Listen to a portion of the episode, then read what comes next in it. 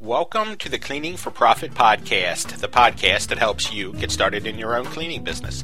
For more information on starting your own cleaning business, visit cleaningforprofit.com. Hi there, my name is Tom Watson, and I will be walking you through this episode. Today's episode is titled Hiring Your First Employee. Many of the people who start their own cleaning business begin by doing all the work themselves. This is really a good idea because you gain valuable experience that way. You get a feel for how long things take to clean. Plus, you get to develop a cleaning system that you can then pass along to your first employee. On the flip side, Doing it all by yourself is a tough road to go in many ways because you're a one man band in a sense. You're the salesman, the bookkeeper, the job estimator, the worker, and the quality control expert all rolled into one.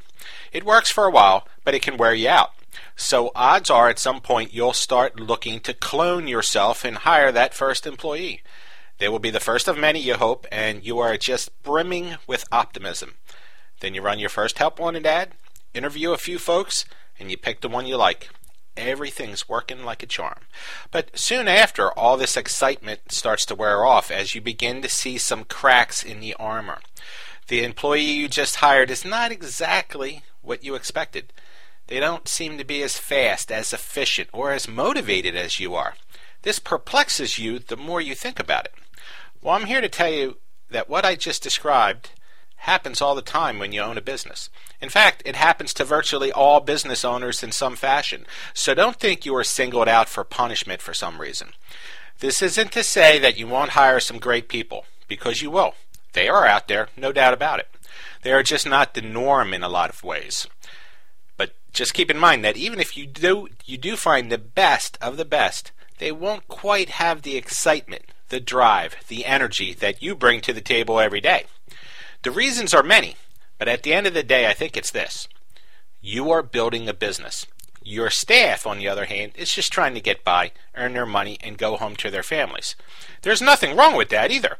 As long as they pull their weight and do what's expected, they have fulfilled their obligation to you. The point I'm trying to get across today is to start with realistic expectations.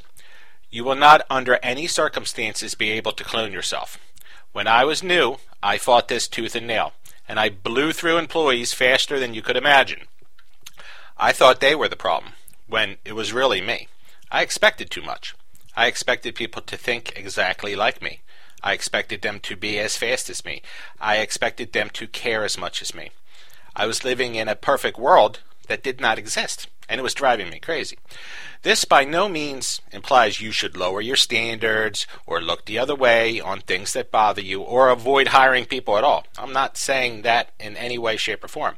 All I'm saying is you need to carve out some common ground that you find acceptable, acceptable to you, to your staff, and to your customers. It can take some time to figure this out and how it all works. It took me a while because I'm so stubborn. I was not terribly good at that part of the business, and it cost me. It's still really not a strength of mine, but I've gotten better at it, and I'll continue to work on it. Now, to be fair, some of you may never experience exactly what I'm describing.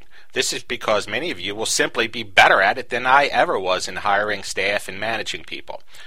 I always go around expecting too much, and as a, res- a result, I drove myself crazy. So I'll wrap this up by encouraging you to not make the same stupid mistakes I made when I was first starting out.